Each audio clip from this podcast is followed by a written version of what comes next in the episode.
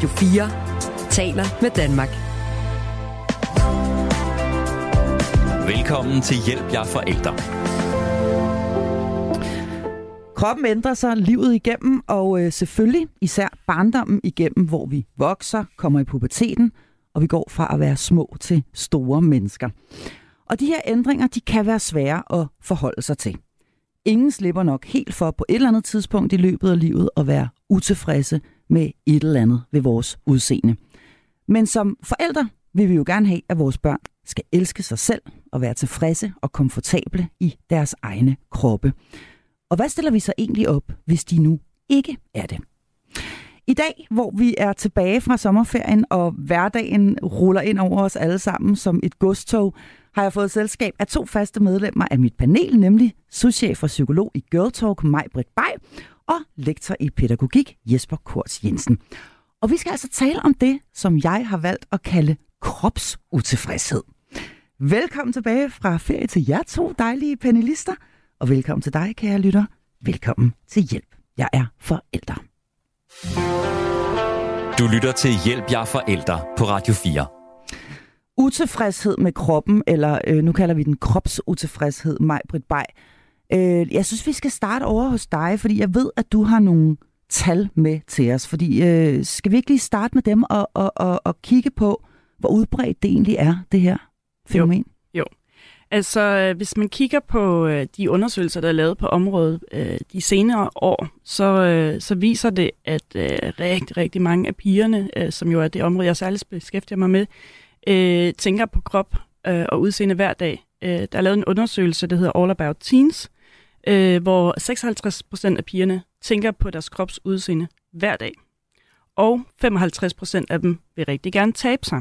Så det er altså med en tanke om, at jeg er for tyk. Øh, og det viser skolebørnsundersøgelsen også, øh, som er lavet i 2018. Øh, der er det 47 procent af pigerne i 9. klasse, altså de 15-årige, som øh, synes, de er for tykke. 47 47 procent. Øh, og tilsvarende er der 8 procent af dem, der synes, de er for tynde, som jo også er en kropsutilfredshed. Så det er igen over halvdelen af pigerne i, i 9. klasse, der øh, synes, at deres krop skulle være anderledes, end den er, når det handler om tykkelse. Og så er der alle de andre ting, man også kan være utilfreds med. Og nu er det jo ikke drengene, jeg beskæftiger mig så meget med, men jeg har lige kigget lidt på tallene der også. Mm. Og der kan vi se, at, at for drengene så er, øhm, er det her med at være for tyk øh, også noget, der kan fylde det 24 procent af de 15-årige, men det at være for tynd er noget, der fylder lige så meget, øh, og det er 20 procent ifølge den her undersøgelse. Som, som er drengene, som synes, at de vejer for meget? Ja, lige præcis. Mm. Øh, inde på Girl Talk, når vi snakker med de pigerne i vores unge rådgivning, så er det er næsten hver tiende samtale, der handler om det her med kropsutilfredshed. At det fylder for pigerne, og at, øh, at de ikke kan lide sig selv, fordi de synes, deres kroppe er forkert. Mm. Ja. Og jeg har lige tjekket lidt op med, øh, øh med Børns Vilkår og deres børnetelefon, som i 2019 registrerede ca. 1900 samtaler øh, under overskriften krop øh, og eller udseende. Øh, de registrerede flere end 2100 samtaler under overskriften kroppens udvikling, Øhm, og kroppen og dens, øh, øh, det ydre var dermed et af de emner, som børn og unge hyppigst henvendte sig med tilbage i øh, 2019, altså til børnetelefonen. Så, så de har en, en, kan man sige, lignende, lignende opfattelse der, og vi må altså sige, at, at det nok er, er noget, der ligner en sådan generel tendens, at der, øh, at der faktisk er alt for mange, kan vi godt blive enige om, øh, børn og unge, som går rundt og ikke er tilfredse med deres kroppe. Nu bringer jeg lige dig i uh, spil, Jesper Kort Jensen, fordi det her, det er jo, det vil så godt sige, det er jo ikke det, du sådan normalt uh, taler mest om. Men alligevel så ved jeg, at du har nogle, nogle, nogle bud på, hvorfor tallene ser sådan her ud. Ja, jeg tror, det er, en, altså det er jo en, altså det er, for det første vil jeg sige, hold op, hvor er det trist, ikke? Mm. at der er så mange børn, der går rundt og er så utilfredse med, med deres krop. Altså var det bare ærgerligt, og derfor er det også bare super relevant, at du bringer det i spil. Jeg tror, der er mange ting, øh, der er mange forklaringer på det, og jeg tror, at nogle af dem er sådan helt sådan historiske, kan man sige, at vi lever i et samfund, hvor, hvor børn er tvunget til at forholde sig til sig selv, lige for de sådan træder ind af, i institutionsverdenen, eller lige for de er helt små, så, de, så skal de forholde sig til sig selv for at finde ud af, hvad er meningen med det her liv, og man bliver sådan nogle børn, der kommer til at spejle sig utrolig meget i de nærmeste omgivelser, og i venner og så videre og så videre, og derfor så får vi sådan nogle børn, der bliver meget selvrefleksivt og kigger meget indad, og som spejler sig øh, i, i klassekammerater og, og, og folk omkring sig, og så, så bliver noget af det, man kan spejle sig omkring, det bliver kroppen. Så jeg tror, sådan en af forklaringerne er, at vi har fået skabt en generation af unge, som kigger rigtig meget på sig selv, fordi man gerne vil måle sig i forhold til andre, og så, så bliver kroppen noget, et af de der målparametre, og så, så ender vi der, hvor, hvor det kan være helt forfærdeligt at være ung og have en forkert krop. Mm. Jeg ved også, at du, uh, Majbrit Bay, faktisk har nogle uh, henvendelser med, altså nogle, nogle, uh, nogle breve fra, uh, fra piger, som henvender sig til Girl Talks uh, rådgivning. Har du ikke lyst til at, at, at læse dem højt for os, så vi kan få lidt mere indblik i, hvad det egentlig helt præcist er, de, de tumler med? Jo, det kan du tro. Uh, vi har fået nogle breve uh, fra nogle piger, som uh, skriver ind til os, Øh, og der er en pige her på 12 år, der skriver sådan her. Jeg føler, at alle andre er meget pænere end mig. Hej. Jeg har det dårligt med min krop. Jeg føler mig tyk, og jeg føler, at alle andre er meget pænere end mig.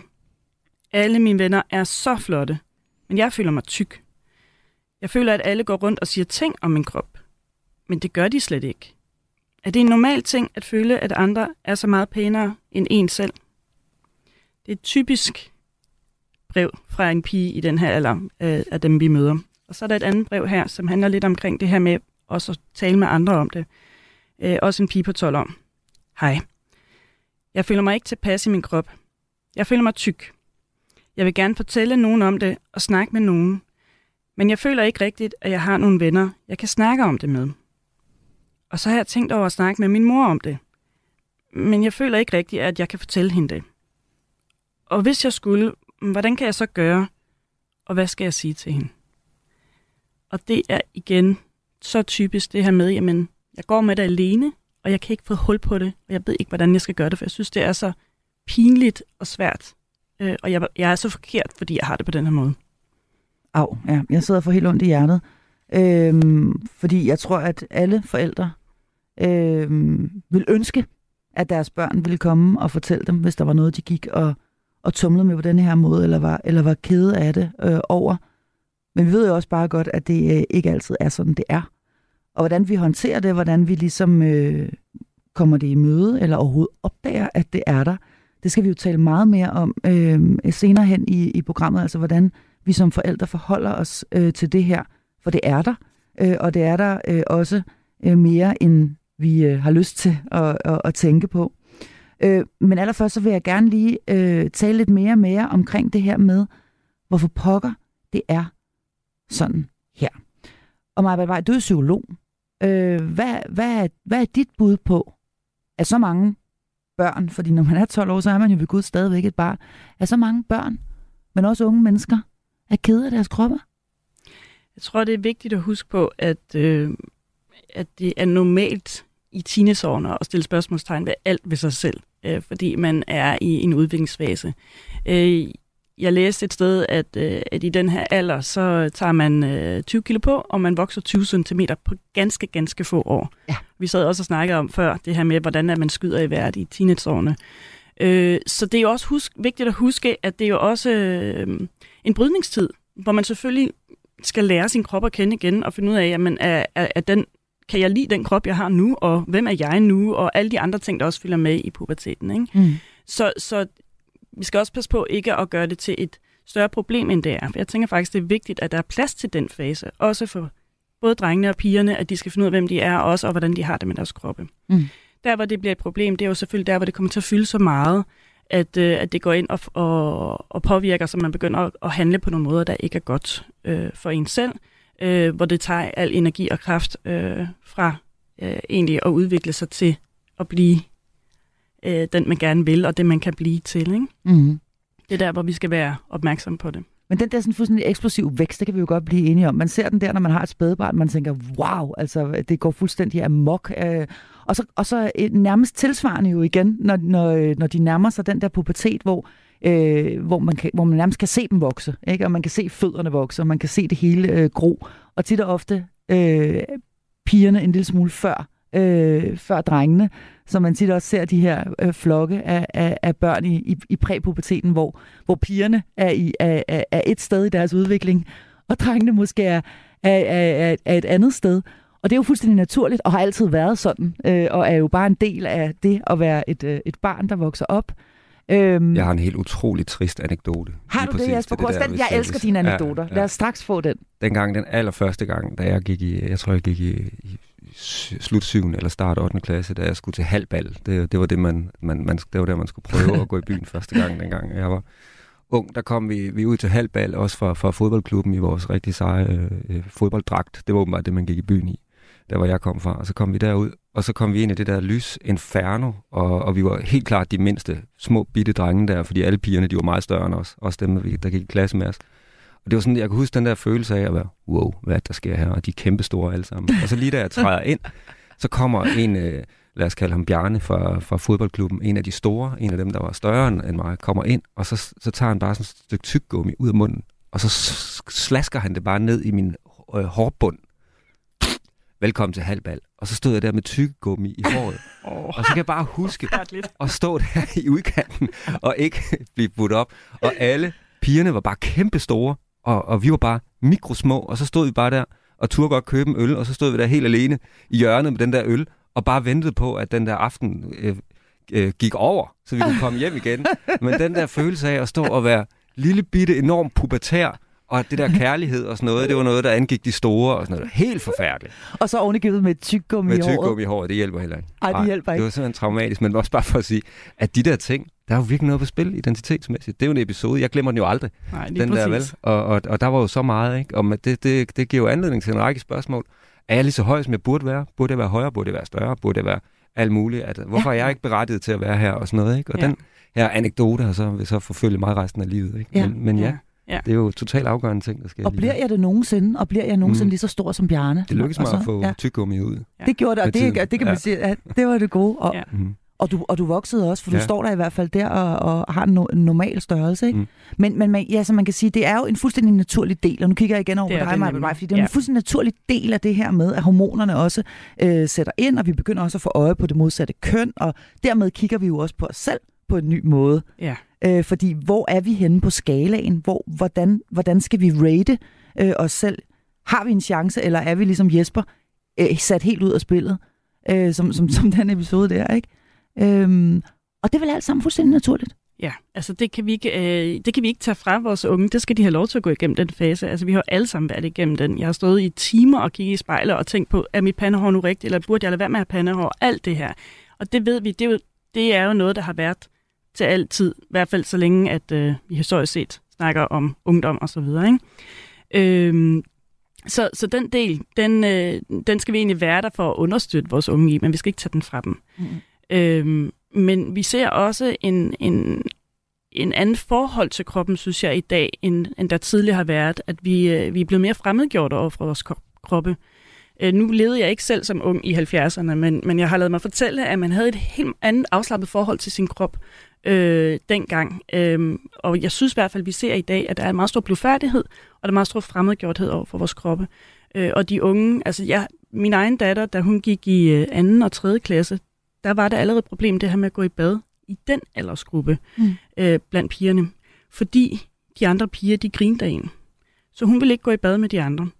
Øh, og så stod læreren der, hvad skulle hun gøre? Om så gav hun dem lov til at tage underbukser på, når de gik bad, og alle mulige mærkelige øh, fakserier for at løse det. Øh, for, for fordi man ligesom møder den der, jamen min krop, den kan ikke vises frem. Jeg, jeg er bange for, hvordan de andre reagerer på den. Ikke? Og det var i anden klasse? Og det var i anden klasse allerede. Lad os lige prøve en gang at, at dvæle ved den, for du kan godt spørge dig, nu er du jo lektor i, i pædagogik og ved en masse om det. Jeg havde så sent som i går en lille dreng i første klasse, som for første gang skulle bade efter idræt. Det gjorde de ikke i børnehaveklassen, men det skal de så her i første klasse. Og han spurgte mig nemlig på vej i skole, om, øh, om jeg havde husket at give ham badebukser med. Øh, og da jeg så forklarede ham, nej, du er nøgen, når du øh, går i bad, og det er alle børnene i klassen, øh, det, det kunne han slet ikke være i. Altså det, det synes han var lød helt fuldstændig forfærdeligt. Og han er altså kun 6 år gammel. Øh, hvordan, øh, hvordan skal vi gribe det her an, hvis man, hvis man spørger dig, Jesper Kort Jensen, i forhold til, at børn i så tidlig en alder, nu nævner jeg min søn, og det var gået fint. Jeg hentede ham senere på dagen, og han sagde, at de havde alle sammen bare numsemor. Og jeg sagde, godt, øh, det gør vi bare igen øh, næste, øh, næste, næste uge. Men, men, men hvor, øh, hvor, hvor kommer skolen ind, når, når, når vi taler den her blodfærdighed, som altså øh, allerede øh, titter øh, frem så tidligt? Hmm, ja, det er et svært spørgsmål. Jeg, jeg tror, at, at jeg vil nok kigge et andet sted hen, tror jeg i virkeligheden. Jeg synes, at vi skal begynde i, inden for skoleverdenen at tænke meget mere i fællesskaber og tænke mere i individer, end vi gør lige nu. Vi skal begynde at lave og sætte meget mere fokus på at skabe nogle fællesskaber, der er så trygge, at man tør som barn at være sammen med sine jævnaldrende i alle mulige situationer. At det er der, vi skal simpelthen have, have, have fællesskabet mere på banen, end det har været i, i sådan vores samfund og vores skolesystem igennem mange år. Fordi derigennem, så kan vi have nogle ordentlige snakke om de her ting i, i klassemiljøerne, og så kan vi skabe øh, nogle ordentlige badesituationer også. Så kan vi skabe alle mulige situationer, fordi vi tør være der, og vi tør være, som vi er. Så det er jo sådan en stor, bred pædagogisk øh, opgave, og jeg tror, når noget, noget er så komplekst som det her, så kan vi ikke løse det med et fag eller en emneuge eller noget som helst. Så handler det om nogle, nogle kulturer, der skal skabes og nogle fællesskaber, mm. som børn tør være sig selv i. Og det er jo selv sagt mega komplekst at skabe det alle steder. Men det er sådan nogle ting, man skal ind og have fat i, tror jeg, hvis man skal give børn et afslappet forhold til kroppen. Men jeg tænker bare på, hvis man begynder allerede i anden klasse at sige, fint nok, I må gerne have underbukser på, når I går i bad efter idræt, er man så ikke allerede øh, ude på et skråplan, hvor man siger, fordi det er nemlig øh, det er nemlig rigtigt at dække sig til, og det er ikke naturligt at være nøgen, og øh, de andre skal ikke se, at jo. du har kønsdel eller... Ja, jamen det er, uha, uh, jeg, jeg kan mærke, at jeg er på, jeg er på gyngende grund her i forhold ja. til at vide præcis, ja. hvad det er, man skal gøre, men jeg ved, fordi jeg har været ude at se så mange skoleklasser, så ved jeg, at i, i, de, øh, i de klassefællesskaber, der virkelig fungerer, hvor, hvor, hvor lærerne og eleverne har nogle meget tillidsfulde dialoger, der er man i stand til at tale om alle mulige ting, også svære ting, og der vil man også kunne tale om sådan noget her og sige, hvad er det egentlig, der er problemet, fordi det er totalt naturligt, og så kan lærerne komme ind og være en rollemodel og fortælle, og det ene og det andet, og tage noget ansvar for sådan en situation, og sige, hvad der er det naturlige, og hvad der er det gode, og, og så videre, og så kan man, så tør man godt give afløb for sine bekymringer, og så tør man godt, og så kan man godt nogle gange, tror jeg, finde ud af, at vi kan godt lave et par særaftaler. Det, det, det ødelægges fællesskabet ikke af. Men, men måske kan man også i sådan en samtale nå frem til, at det bliver en naturlig ting. Altså. Men, mm. men det er klart, at det, det er enormt følsomt, og det, er, og det, og det kræver, det kræver stærk pædagogisk øh, tæft. Ja, og man kan sige, der kan jo altså også, nu er det dig, der er psykologen, ikke mig, mig, men jeg tænker bare, der kan jo altså vel også sås noget virkelig uheldigt her, hvis man i, i første, anden, tredje klasse oplever, at der er nogen, der griner af en, når man er nøgen. Ja, altså det var også det, der var det store problem, at vi som forældre blev ikke rigtig inddraget i det, men vi fik rapporter hjem omkring, at de andre, dem der så fik lov af deres forældre til at underbukser på, at det var de piger, der stod og grinede af dem, der ikke havde. Ikke? Så der er jo noget inde i det her fællesskab og i den kultur, som gør, at jamen, så tør man jo... Altså der er jo, som du også er inde på, Jesper, det her med tillid og tryghed i et klassemiljø. Mm. Øh, og hvis det allerede i første, anden, tredje er utrygt, jamen så er det kun grobund for, at, at det bliver et utrygt klassemiljø. Og vi ved jo også, at det er også grobund for mobning og andre typer af kultur. Øh, så, så derfor er det så vigtigt at gribe ind for det her fra starten af, og netop få skabt de der trygge miljøer, og få taget de dialoger og talt om det, der er desværre helt ned i indskolingen. Mm. Også omkring det her med øh, nøgenhed og bad og kroppe, og at, øh, at kroppe er forskellige, og det er okay, og at man ikke må grine af hinanden, mm. er jo også, altså, helt simpelt, at ja, der er en lærer helt, til stede, der kan gribe ind over for ja. det, ikke? Ja. ja, fordi jeg kan nemlig huske min egen skolegang. Jeg, jeg husker det ikke som om, der var lærere til stede, når vi bad, altså i badesituation. Jeg ved ikke, hvordan det er i dag, men, men at det ligesom var, så gik jeg ud og bad, og så øh, gik læreren måske også i bad. Øh, han havde, eller hun havde også haft øh, øh, været ude og røre sig. Øh, så kan jeg se, at der er, nogle, der er nogle lærere i indskolingen særligt, som er enormt gode til at arbejde struktureret med berøringer. Det tror jeg måske også kan spille ind i sådan noget her, at man, at man lærer at, at være tryg, i, også kropsligt, i et, i et klasserum. Altså jeg kan se, at der er nogen, der de er sindssygt gode til at, at måske starte dagen med noget massage, eller noget vejrtrækning, eller et eller andet, som gør, at man sådan også er til stede rent kropsligt. Og det kunne jeg forestille mig også kunne have en rigtig god effekt i forhold til, at man sådan er naturligt til stede og tør at være sammen i, forskellige sammenhænge. Det har jeg set praktiseret nogle gange, og jeg synes, det er, og det er sådan enormt fjern fra, hvordan jeg selv underviser og sådan noget. Men mm. jeg kan mhm. bare se, at det er tit i de der meget trygge klasserum, at der er der også nogle lærere, som er enormt gode til at skabe ja, sådan, sådan noget, noget, noget fysisk mm. øh, nærvær. Og jeg ved jo faktisk, at du, at du mener, øh, Jesper Kors, at, at, at vi i det hele taget sådan, som samfund, og også, også som skole, øh, i mange år har, har haft fokuseret hovedsageligt på hovedet. Altså, mm. at vi er blevet sådan hoved, hovedsamfund. Ja. Øh, og at kroppen måske er trådt en lille smule i baggrunden i virkeligheden. Ja. Ja, men ved du hvad, det der, det har så også, så siden jeg skrev det til dig, mm. der, der har også gået og tænkt lidt, for jeg synes, det er en, der er en dobbelthed i det der.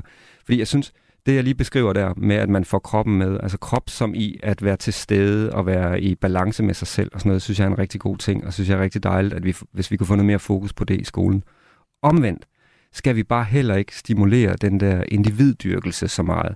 Så altså, der er også en grænse for, hvor meget vi skal snakke om de her ting, synes jeg faktisk. Fordi måske er det også på tide, at vi begynder at kigge lidt mindre på, på mig, mig, mig, og gøre gør børnetilværelsen lidt mindre til sådan et identitets projekt, og får skabt nogle andre fede ting i stedet for, så de her børn ikke går og tænker på de her mig-centrerede ting hele tiden. Mm. Altså får lavet noget federe undervisning, får lavet nogle federe fællesskaber, og får sat nogle andre ting i gang hos børnene, så, så, så, så de har lyst til at tænke på andet end dem selv. Mm. Altså der er sådan en dobbelthed i det. På den ene side, ja, vi skal, vi skal have børn til at være afbalanceret og, og, og til at hvile i deres kroppe meget mere end nu, hvor det hele er så hovedfixeret.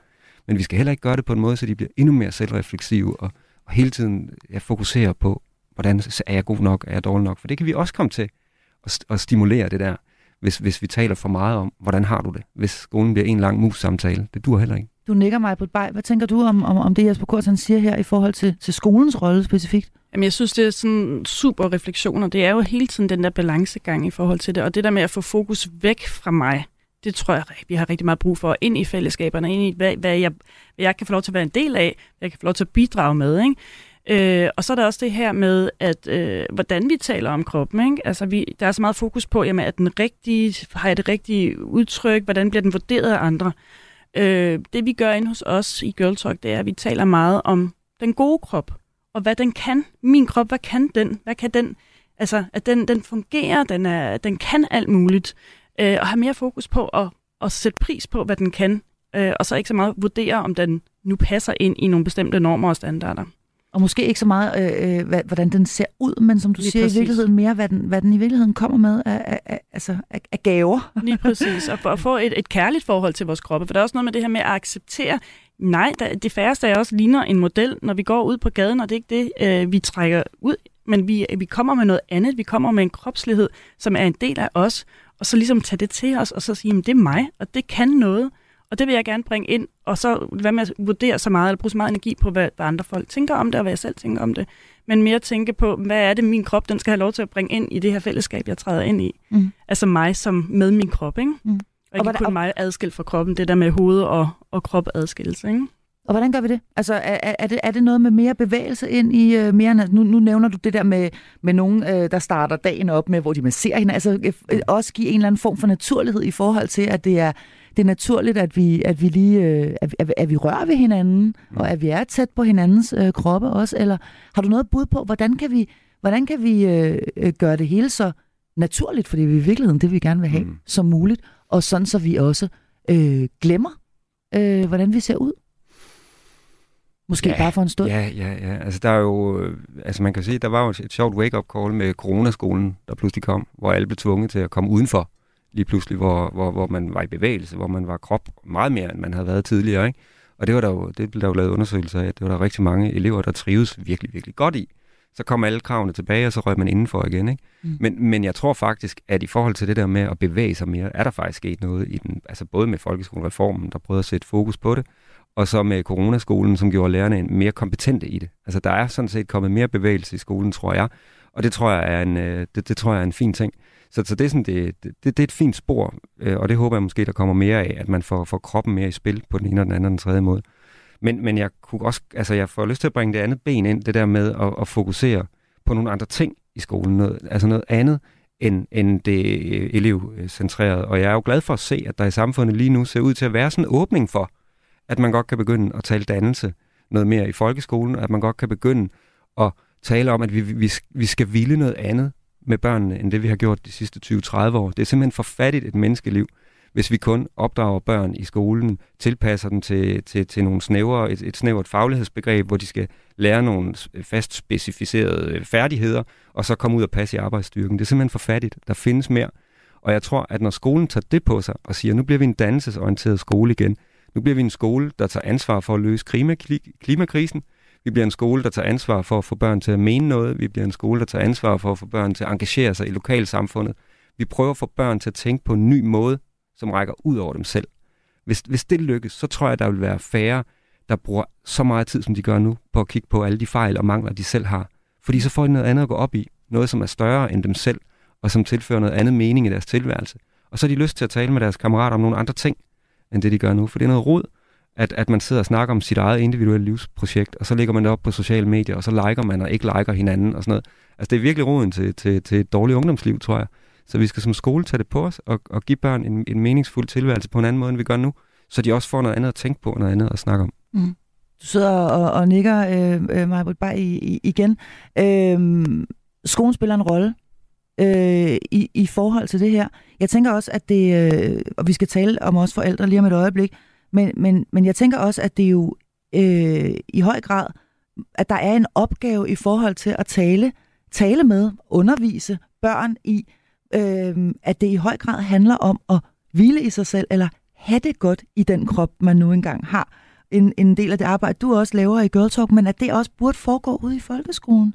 Altså noget mere, øh, jeg ved, hvad ved jeg, altså om, om, om, om, de skal, om de skal trække vejret, eller om de skal øh, have noget mere, nu siger jeg åndelighed, øh, ind på en eller anden måde, og på den måde måske flytte fokus lidt væk fra det sådan rent fysiske øh, hylster, som kroppen jo dybest set er, den vi, den vi bevæger os rundt i. Ja, eller, eller flytte fokus væk fra mig og hvem jeg skal være, om jeg nu er god nok. Mm. Øh, det er jo ikke kun kroppen, men det hele, altså, øh, hvem er jeg i skolen her, ikke? Øh, jeg kan rigtig godt lide begrebet dannelse også. Jeg synes, det har rigtig meget at bringe ind, og det, det er vigtigt, at vi får mere fokus på det, så det ikke bare bliver til, øh, at vi skal instrumentalt øh, komme igennem en folkeskole for at få en videreuddannelse for at blive en, øh, en samfundsborger, der kan arbejde og levere noget til samfundet. At livet er meget mere end det, og få bredt det ud. Øh, jeg kan godt lide det begreb, som øh, Svend Brinkmann bruger også omkring det her, omkring at være verdensvendt. Altså, hvis vi får mere fokus på, hvad er det for en verden, vi er i, og hvad vil jeg gerne være med til at påvirke ind i den her verden, så får man en helt anden øh, energi ind i det. Mm. Det er meget sjovere at være menneske, når man kan få lov til at ikke bare at skulle køre efter en eller anden køreplan for at leve op til nogle krav, men få lov til at sige, hvad er det, jeg kan, og hvad kan jeg bringe ind i det her? Og så får man fokus væk fra krop og alle de der ting. Det vil stadig være der, men det vil ikke fylde på samme måde. Nej. Fordi vi ser jo altså, kan man sige, og det, det, der, der, der tales lige frem om en, en mistrivselsepidemi, øh, måske oven i købet pandemi, fordi det ikke kun er her i Danmark, men i det hele taget i hele den vestlige verden, at børn og unge mistrives som aldrig nogensinde før. Og det her, altså øh, forholdet til egen krop, er bare en stor del af det. Øh, tallene taler deres eget tydelige sprog. Det, det fylder med, hvordan øh, de ser ud, de unge mennesker. Så en, en, øh, det er en fælles samfundsopgave, det er en opgave for, for skolen. Så er det jo selvfølgelig også en opgave for os forældre. Den, der, der påviler os et enormt ansvar her.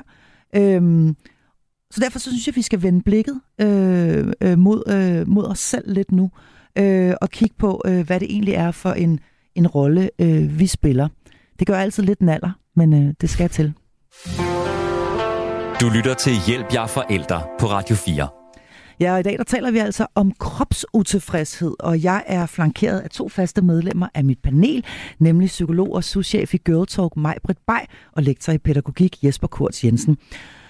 Kropsutilfredshed, desværre alt for udbredt fænomen. Øh, måske også noget, som er øh, stigende. Altså det her med, at vores børn og vores unge simpelthen ikke bryder sig om deres egen krop, eller i hvert fald dele af den, at de enten synes, de er for tykke, eller synes, de ser forkerte ud på den ene eller den anden måde. Og hvad gør vi så øh, for at forebygge det her? Hvad gør vi for at øh, komme det i møde? Øh, det, er, det er det, vi taler om i dag. Og øh, vi har været omkring øh, skolen, vi har øh, kigget lidt, forsøgt at kigge lidt øh, op i det store perspektiv. Nu hopper vi altså hjem og ind øh, bag øh, familiens fire vægge. Fordi hvilken, øh, hvilken rolle har vi selv, øh, Majbrit Bay, som forældre, når vi, øh, når vi taler om, øh, om, øh, om det her med, øh, at vi gerne vil jo helt sikkert alle sammen gerne vil have, at vores børn skal være glade for deres kroppe? Ja, det er jo et stort spørgsmål. Øhm, som forældre har vi jo et kæmpe ansvar, og samtidig så har vi også en, øh, en øhm, skal vi huske på, at, at vi har en vis indflydelse, men der er også øh, alt muligt andet, der er på spil. Ikke? Og som jeg også var inde på før, så tror jeg, at vi skal passe på med at have en ambition, der handler om, at vi skal have nogle børn, der går igennem teenage-livet og ikke er utilfredse med deres mm, kroppe. Det kommer ja, ikke Det er en ret stor ambition nej. i hvert fald. Det kan godt være, at det sker for nogen, ja. men det er altså ikke unaturligt, hvis det er, at øh, der er nogle ting, man bliver lidt selvkritisk omkring i øh, den alder. Øh, og det skal vi bare huske som forældre, så det ikke bliver til et kæmpe problem. Men at vi måske arbejder lidt mere med at kigge lidt mere bredt på, øh, hvordan er det, vi gerne vil have en relation til vores børn, mm. og, øh, og hvad er det, der skal være fokus på mm. i det, ikke? Og hvordan er vi så gode rollemodeller? Fordi altså, vi kender jo alle sammen godt selv, jeg gør i hvert fald. Øh, jeg øver mig øh, på at lade være, men, jeg, men, men alligevel så falder jeg jo i, at, at jeg i perioder for eksempel har syntes, at jeg har været for tyk selv. Øhm, og måske også at komme til at sige det højt. Nej, det, det skal jeg ikke have, og jeg tager ikke noget fredagslæg. Jeg skal bare have en, en, en, en grøn smoothie med spinat og sådan noget der. Men hvorfor det, mor? Og sådan noget, det er fordi, jeg prøver lige, og sådan noget. Jeg kunne godt tænke mig at, at tabe mig lidt og noget, ikke? Altså, man, man kommer jo nemt til øh, som forældre, i, i hvert fald på tidspunkter i løbet af sit øh, forældreskab, og, øh, og aktualisere det her med, at, at, at ens egen krop måske ikke er helt, som man selv godt kunne tænke sig, den var. Ja, og sådan er det jo. Altså, jeg tror, det er de færreste, som øh, også som voksne vil sige, at jeg er fuldstændig tilfreds med min krop, den er, som den skal være. Jeg har mm. ikke, der er ikke noget, jeg vil ændre på den.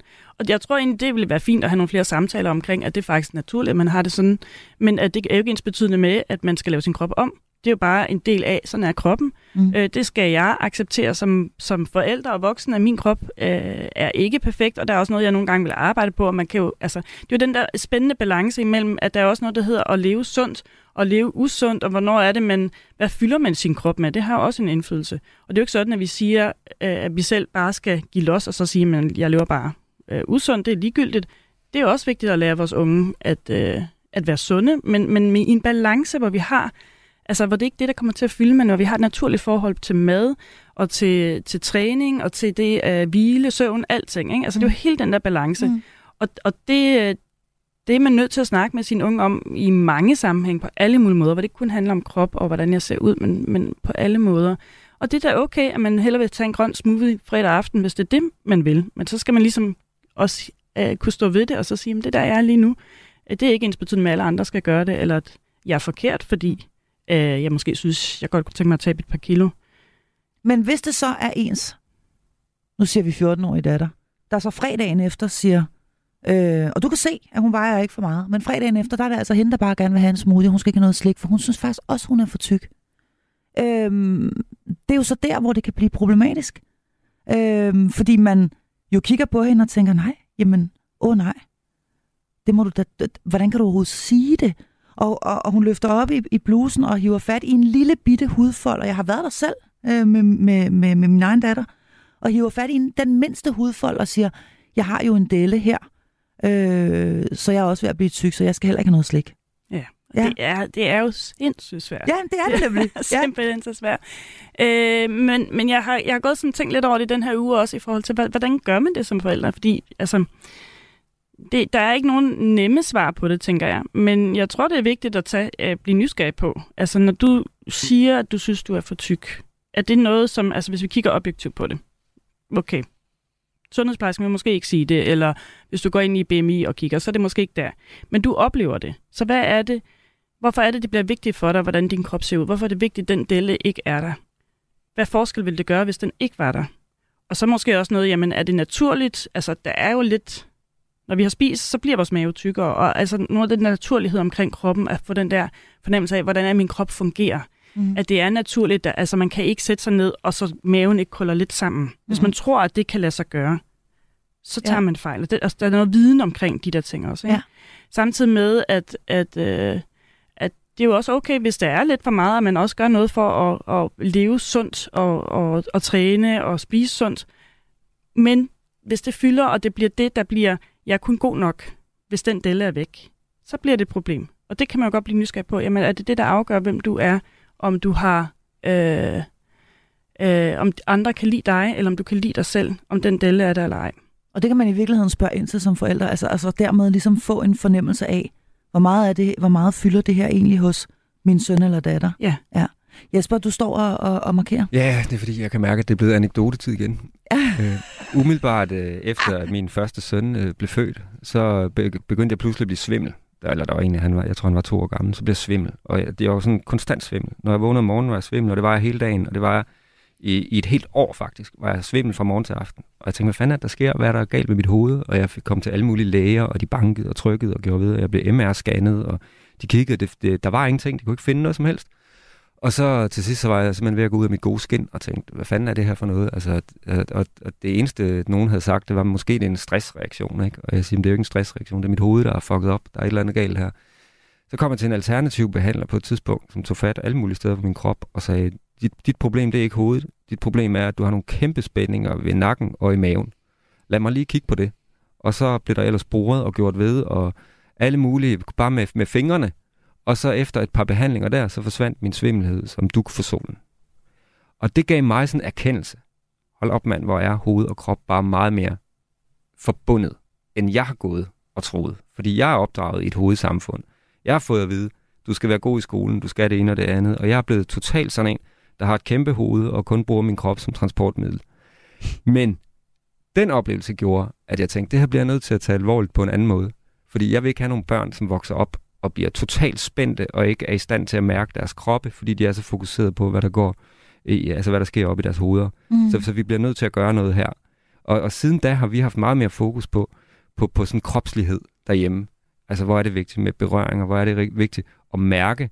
Hvor er det vigtigt at, at prøve? Og nogle gange også, altså jeg går stadigvæk til noget behandling, bare sådan for rutinens skyld bare for at, at finde ud af, er det okay, nogle rutinetjek. Ikke? Og så man tjekke, om kroppen stadig er Ja, lige præcis. I virkeligheden. ja, ja, lige præcis. Ja. Er, er, der, er alt, som det skal være? Ja. Fordi jeg har ikke fået det ind med modermælken og mærke det selv, så jeg skal have noget hjælp til det. Mm. Men jeg tror, den der bevidsthed, og, og, og, og ja, det er den ene del, vær opmærksom på det derhjemme. Prøv selv som forældre at være i balance. Prøv at hjælpe børnene til, hvordan er det med spændinger, og sådan helt øh, fysisk, tag den del alvorligt også. Ja.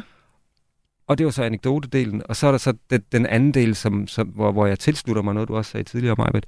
Det der med, øh, med noget kropslighed, noget naturlighed, altså ligesom man havde i 70'erne. Lad, lad børn se nogle, nogle grimme middelmådige forældrekroppe. Lad dem se hinandens kroppe. Lad dem, lad, altså lad os, mm. Og lad os tale med dem om, at det er fuldstændig mm. naturligt. Hvis man har piger, så kommer der noget, der hedder menstruation på et tidspunkt. Det er fuldstændig naturligt. Hvis man har drenge, så sker der nogle andre ting. Der kommer noget hår, der kommer noget alt muligt. Det er fuldstændig naturligt. Tal mm. om det som det mest naturlige i hele verden. Vis dem noget krop, vis dem noget kropslighed, vis dem alle de der ting, som er fuldstændig naturlige, men som vi gemmer væk alle mulige steder i samfundet. Mm. Det skal mhm. de have lov til at se derhjemme. Og, og har de lyst til at være nøgne derhjemme, har de lyst til at løbe rundt uden tøj på, så bak dem op i det og sig, bare fyr den af og sådan noget. Det kan godt være, at du lige skal tage noget på, når du går ud i, i samfundet. Men, mm. men herhjemme, der er kroppe fuldstændig, en fuldstændig naturlig ting. Mm. Så, og ja, en mave, den buler ud, når man lige har mm. spist. Mm. Eller ja, øh, øh, som pige, øh, der er kommet i puberteten, der kommer der fedtdepoter nye steder. Altså, der, der, der kommer der noget, der sætter sig på numsen. Der kommer noget på hofterne. Der kommer også de her... Altså, og det hele er fuldstændig naturligt. Øh, så vi har et kæmpe, øh, vi har et kæmpe ansvar her, øh, mig på et som, som forældre, i forhold til både øh, det Jesper han siger, og, og, og sørge for, at de har det godt i deres krop, øh, men også, at de ser øh, voksne mennesker, som ser forskellige ud. Ja. Ja, det er rigtig vigtigt, at, og, og det er jo positivt også på sociale medier, der er kommet en mere fokus på at, at, at vise forskelligheder i kroppe, og det er også derfor, det er vigtigt at gå ned i svømmehallen og se, at, øh, at folk ser jo virkelig meget forskellige ud mm. på mhm. stranden og sådan noget. Ikke? Øh, så det kan bidrage med noget, øh, men det vi så også ser, det er jo, at pigerne synes, det er jo mega fedt, og det støtter de så meget op om og bakker op om. De skal bare ikke selv se sådan ud. Okay, så, så, så træerne vokser ikke ind i himlen. Altså hele Nej. den her bølge af kropsaktivisme, vi faktisk taler om lige nu, og, og, og, og, og øh, kropspositivisme og så videre, og hey, ja, øh, sådan ser en krop ud øh, med deller for eksempel, eller en krop, ja. der vejer for meget, eller en krop med hår, eller hvad det nu end ja. kan være. Så man jo ser rigtig meget af, man ser også popstjerner gå forrest i denne her kamp for at vise øh, øh, unge mennesker, at, øh, at man kan godt øh, åne øh, sin krop, selvom den ikke nødvendigvis er, er, har modelmål Lige præcis. Og det er det, også det okay. synes de er fedt. De synes, Jada ja, er sej ja, og så videre. Lige men, præcis. Men, men de skal bare ikke se sådan ud. Nej, det skal de ikke, og selvfølgelig skal de ikke. Det, det, det er ikke der, de er. Altså, mange af dem er jo ikke der. Øh, men de skal også have lov til at have deres proces med det. Ikke? Og det er også det, når vi er tilbage til det med den grønne smoothie øh, fredag aften. Lad dem der have den proces. Så længe det ikke bliver til noget, hvor, hvor de begynder at, og man kan sige, det er sundhedsskadeligt, det de går mm. og laver. Ikke? Men så længe de har, altså hvis de gerne vil leve sundt og ikke spise slik i en periode, prøv at høre, hvis de er nogenlunde i balance med sig selv, så skal de nok komme til at spise slik en gang mellem os. Så det skal vi ikke være så bange for? Nej, det tænker jeg ikke. Ikke så længe, at det ikke vokser. Men at, at der er plads til alt muligt andet, og der er fokus på alt muligt andet i deres liv også. Ikke? Så, mm. så er det okay, der er lidt øh, selvkritik en gang imellem. Øh, fordi det er en del af det at lære sig selv at kende også. Mm. Men det er vigtigt at spørge ind tilbage ved selvkritikken. Ikke så meget at bagatellisere den, eller sige, nej, du ser fin ud. Fordi det er bare mega irriterende, når mor siger det. Øh, fordi det synes man ikke selv. Men mere være nysgerrig på, hvorfor er det så vigtigt? Altså kom om bag ved det, der få, få samtalen til at brede sig mere ud omkring, øh, hvem er jeg, og hvorfor er det, det bliver så vigtigt for mig, det her, i forhold til, hvem jeg gerne vil være. Og er der noget andet, der faktisk kunne være mere vigtigt at sætte fokus på, når du går ud og møder folk, end hvordan du lige virker på dem, ikke? Mm. Altså når man starter som ny, så tror man jo, at alle kigger på en, når man starter i første G for eksempel. Ikke? Mm. Alle ser hvad, alt, hvad jeg gør, og de lægger mærke til, hvorfor tøj jeg er på, de lægger mærke til, hvordan mit hår sidder, og hvordan min makeup er. Og sådan har alle det. Altså nu er det pigerne. Drengene, de går nok ikke så tit med makeup. Mm-hmm. Men, Men de så har drengene det usikre. også. De De, har det på den måde også, Ja. ikke? Mm. Så, så når man træder ind af det, så går alle med den der meget selvbevidsthed. Men, men det altså, hvis man så lige husker, jamen sådan har alle de andre det også. Så de er jo egentlig ikke så optaget af mig, de er mere optaget af sig selv. Så bliver man lige trukket lidt ud af den der meget selvbevidst og tænker, okay, men vi er faktisk fælles om det her. Måske kunne vi godt, måske kunne det hjælpe mig til lige at træde lidt mere ud af min selvbevidsthed og ikke fjerne min nervøsitet og min selvbevidsthed, men gøre, at jeg lidt bedre kan være i den.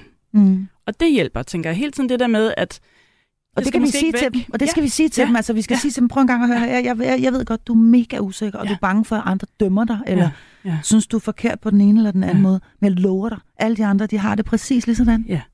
Fordi det kan de tage med som en del af, sammen med deres nervøsitet og alt det andet, at når ja, men jeg er ikke alene i det her. Og det er faktisk noget af det vigtigste i, i sådan en sammenhæng. Mm. Vi skal, vi, skal, vi skal lidt længere ind i den der med, hvordan vi møder dem, når nu denne her selvkritik, øh, den, den kommer til udtryk.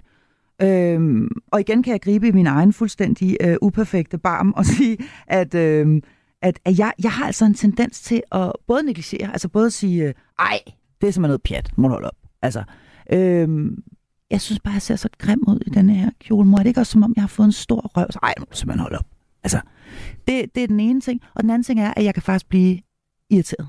Altså, jeg bliver irriteret, fordi jeg synes, det er meget, øh, ja, meget selvcentreret, ikke? Og meget Mm. sådan, øh, Ja. men er det ikke ligesom om, at min arm er blevet bare en lille bit smule større? Eller er det ikke ligesom om, at du ved, små bitte ting, en, en, en minimal hudorm på hagen, eller et eller andet, som, som kan være et stort problem. Så man kan nemt have, eller jeg kan nemt have en tendens til at blive faktisk pisse irriteret på dem. Mm. Øh, og så må du simpelthen holde op.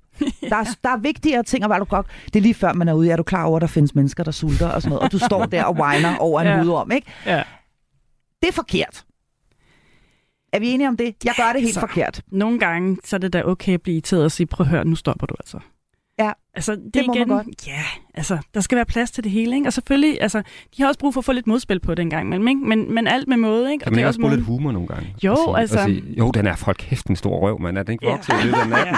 Ja, det er voldsomt. Og den hudorm Ja, der, er du det er jo sindssygt, mand. Det er hudorm, man er der kommer med til at dig. være ud fra sig selv, badeværelset, da du kom der. Det Ja, lige præcis. Lige præcis, man er nødt til at være sig selv, men man skal også kende sit barn, ikke? Og vide, Ja. kan man gøre det der, Mm. eller hvordan vil det blive taget imod, ikke? Men man er nødt til at kunne være sig selv. Og ja, det kan da godt være, at du har fået en hu- hudorm, og hvad så? Mm. Hvad så? Jeg kan godt se den. Ja. Ødelægger det dit liv i dag, eller hvad? Altså, Men det er jo det, det rent faktisk kan. Altså Ja. det, det, det her sådan, øh, tunnel, øh, øh, tunnelsyn, som det i hvert fald, synes jeg, hos mine teenage-døtre ofte virker som altså sådan en fuldstændig overfokus på en, en, en, en, en, øh, en urenhed i huden, eller, en, eller hvad Og det, det er nu jo er. der, det er så vigtigt at have noget andet. Ja, Ikke også? Fordi præcis. hvis du har noget, du går mega meget op i, så kan du altså kanalisere noget af din energi derhen. Og det tænker jeg også, man kan gøre i nogle af de der snakke, hvis barnet ellers har nogle andre fælles, altså nogle andre interesser, noget andet, ikke? Og sige, ja, ja og det, det er noget rod, og jeg kan godt se det, og jeg, jeg forstår godt, det er svært. Skal vi ikke lave det her? Eller skal vi ikke? Eller hvordan går det i øvrigt med det, du har gang? Altså jeg tror, jeg tror simpelthen, at, at, at vi, vi skal simpelthen lære de der børn at have nogle fede ting, som de kan tænke rigtig, rigtig meget på også. Fordi, så, så vi kan flytte fokus lidt. Ja. Ikke? Altså, det fylder simpelthen for meget. Mm. Også Mhm. fordi de bliver konfronteret med det hele tiden. Sociale medier, venner, billeder, alt muligt. Vi skal sørge for at hjælpe vores børn til at have nogle andre ting, de går op i. Understøtte deres interesser. Finde på nogle ting.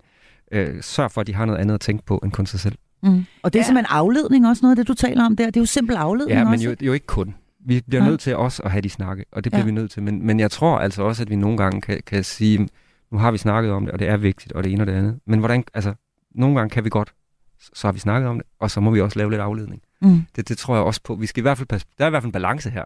Ja. Det, må, det må ikke komme til at fylde alt, men selvfølgelig skal det fylde noget, og især i de der mest formative år, hvor, Mm. hvor, hvor, hvor, hvor, man, ja, hvor, hvor det er så afgørende. Ikke? Mm. Ja, det er også vigtigt at huske på, at jo, en lille hudorm, øh, måske man synes, man lige har fået en lidt større overarm, eller hvordan det nu er, mere mormorarm, end man havde dagen før, eller hvad der nu er sket, ikke? Det er jo minimalt i forhold til, hvad de skal takle af uperfektheder senere i livet. Altså, vi ved jo godt, at, det med, at de har jo nogle af de smukkeste kroppe, man Åh, overhovedet kan ja, få. Ikke? ja. Det ved de ikke endnu, men de skal jo lære at takle det som der, hvor de er på det tidspunkt. Fordi, Mm. mm, hvad skal de ellers gøre, når de så bliver ældre og bliver i vores alder, hvor Mm. der er så meget mere, man skal takle. Ikke? Ja, Mm. lige præcis. Ja, det gør det. Så, så hvis vi ikke lærer dem det der, eller øh, ligesom udfordrer dem lidt på, at jamen, det er en del af at være dig, det er, at du har lige præcis den arm, du har der. Den kan du ikke lave om på. Du kan måske godt træne lidt mere, du kan spise lidt mere sundt, men det er det. Men det er din krop, og ved du hvad? Hvis du bruger din energi på alt muligt andet, så vil du faktisk have det meget bedre. Mm. Jeg kan også godt have en tendens til at kigge på dem, og, og, og så sige, prøv en gang at høre her, du piker lige nu. Altså, og jeg siger det også til dem, du piker lige nu. Altså, du er 19 år gammel, eller 16 år gammel, og du er det hele, det strutter, altså. Er du tosset, mand? Det går kun ned ad bakke fra nu af. Enjoy, ved du hvad? Og når jeg kigger på billeder fra dengang, jeg var i din alder, så tænker jeg, hvorfor nød jeg det ikke noget mere? Men er det ikke bare lidt sådan noget gammelmandssnak? Altså, kan de overhovedet bruge det der til noget som helst? Kan de bruge det til noget som helst? Jeg var så køn dengang, og tænkte engang, jeg brugte altid på at gå rundt og synes, jeg var forkert. Eller... Du skal passe på, at du ikke fylder med sådan, med sådan en selvbebrejdelse, ikke? Ja. Og så går jeg oven i købet og brokker mig over, at jeg... Altså, du skal ja. passe på, at der ikke kommer sådan et ekstra metalag, ikke? Hvor de så også begynder at bebrejde sig selv for at bebrejde sig selv. Ja. Det, det kan jo være risikoen, hvis det bliver ja. for meget det der. Jeg tror også, det er meget bedre at prøve at spørge ind til, hvis det endelig er. Ikke? Altså spørge ind til, hvorfor fylder det her så meget? Som mig også sagde tidligere. Mm. Hvorfor fylder det egentlig så meget? For mm. jer unge måske. Prøv at brede samtalen lidt ud. Men det spurgte jeg for eksempel min, øh, min, øh, min ene datter om forleden dag, fordi hun er nemlig, øh, hvad jeg synes, øh, er, altså voldsomt selvkritisk. Og jeg synes øh, først og fremmest, at hun taler meget, meget grimt om sig selv øh, og, om sit, øh, og om sit eget udseende. Og det er ligesom om, at øh, jeg kan høre nogle af hendes veninder gøre det samme. Det er som om, det er også lidt af en trend. Og sådan, ej, prøv lige at se, hvor grim jeg er her. Og prøv lige engang at se det her blege, Ej, hvor er jeg grim her. Og jeg har også en sindssyg høj pande. Og prøv lige engang at se mine fødder, hvor grimme. Jeg har verdens grimmeste fødder. Og, øh, altså, det hele, det er ligesom om, det også er en, en, en, en, en tendens, at de, at de sådan øh, rækker sig selv nedad. Øhm, og det er jo ikke særlig, det er jo ikke særlig øh, konstruktivt. Og så spurgte jeg hende øh, faktisk forleden dag, at sige mig engang, er der overhovedet noget ved dig selv? Er der overhovedet noget som helst fra top til tå, øh, som du er glad for? Og så sagde hun nej. Det var der faktisk ikke. Nej, der var ikke en eneste ting, øh, som, som hun var glad for. Hun synes, hun er for høj, og hun synes, for stor, hendes fødder er forkerte, hendes pande er forkerte, hendes... Og det er jo fuldstændig forfærdeligt. Og det gør jo, at man tænker, så ser jeg hende så lidt efter i en meget kort bluse og nogle meget lavtallede bukser og utrolig meget makeup på vej til en fest og tænker, så er det nok alligevel ikke helt galt. Men alligevel bliver jeg da bekymret. Mm. Jeg bliver da bekymret over, at, øh, at man kan stå der og kigge på sig selv og være, ved vi så, øh, det bedste sted i livet i hvert fald i forhold til, øh, hvor meget det hele det strutter og hvor fast det er. Og så alligevel være så, så ked af det hele. Har vi grund til at blive bekymret, når de siger sådan her? Altså, jeg tror, at igen, det er altså ikke, det er ikke unormalt. Øhm, det er igen, det er en proces at lære at sige, jamen, øh, jeg kan ikke være perfekt. Jeg er, jeg, altså, min krop er, som den er. Jeg er nødt til at acceptere den, og det er en proces. Øh, og, og, og når man er de der 16 år eller 19 år, hvad man nu er, jamen, man er måske ikke noget der til, hvor man er klar til at, at fagne det, man, man har kropsligt. Mm. Øh, jeg tror ikke, det gør noget, at man giver dem nogle andre billeder af, jamen kroppe, din krop, den kommer også til, altså, den bliver ikke mere perfekt, end den er nu. Øh, men, men måske at, at sige, jamen måske ikke så vigtigt, hvordan du, hvad du synes om din krop. Det vigtige er faktisk, at du har en krop, og den kan noget, og, og snakke mere om det. Så, og så drop alt det der evaluering. Og, og måske udfordre dem lidt til ikke at spekulere så meget på, om de kan lide det eller ene eller det andet med deres krop. Mm. Men, men jeg tror, hvis det var mit barn, så tror jeg faktisk, at jeg ville... Øh øh, sende, sende ham til, eller ham eller hende til, til noget, noget, noget, noget mærke din krop behandling. Altså ja. det er ligesom det, jeg selv, øh, det, det, jeg selv var igennem der. Altså prøv at mærke, ja. altså lære barnet at mærke sin krop, være i sin krop. Altså sådan, fordi der er også noget, altså det, man kan jo høre, det kører rundt mm. ind i mhm. hovedet hele tiden. Mm. Altså, og det kunne jeg jo godt se som lidt et tegn på, at, at man er meget op i hovedet, man er meget refleksiv, man kigger, altså, mm. måske, har, måske har hun brug for at komme ned i sin krop, mm. mærke sin krop, og ja. måske skal hun lige have et skub, måske skal hun have noget professionel hjælp er nogen, der lige lærer hende at mærke. Det giver hende nogle øvelser til. Mm. Hvordan kan jeg få ro på mit system, når de mm. her tanker mm. kører rundt? Ikke? Fordi, fordi det er jo også sådan lidt, det er jo lidt, lidt, lidt, altså det er også lidt et stresstegn, det der, ikke? Hvis man hele tiden går rundt i det der, så risikerer man jo at, at blive stresset på et eller andet ja. tidspunkt. Ikke? med, det, det der, med det der negative, øh, negative fokus. Ja. Og der er jeg bare nødt til at sige, at der spiller sociale medier altså bare en fuldstændig mm. kolossal rolle. Øh, fordi alle de andre hele tiden lægger billeder op, hvor de ser fuldstændig øh, perfekte ud mm. og deres øh, hud er ren Og de ved jo godt, at der er filtre, og de ved jo godt, at det er de færreste, der vågner om morgenen og, og, og ser ud, som de præsenterer sig på de her billeder. Men alligevel så, så, så går det ind øh, hos dem og sætter sig. Øhm, og det var vi fri for. da vi var i, øh, i den alder, så det er også nogle gange svært at forstå, synes jeg. Altså, der er også den her forståelseskløft eller generationskløft imellem os, der gør, at det kan være svært at forstå, øh, hvad det er. De, øh, vi, vi, vi blev bombarderet med det, når vi gik ned i kiosken og så forsiden af Vogue, eller mm. hvad det nu var. At der var godt nok nogen, der så meget perfekte ud. Ja, ja der er direkte payoff i dag, ikke? Det er Om der. folk kan lide dit nye profilbillede eller ej. Præcis. Like, like, like. Ikke? Altså, du, du får...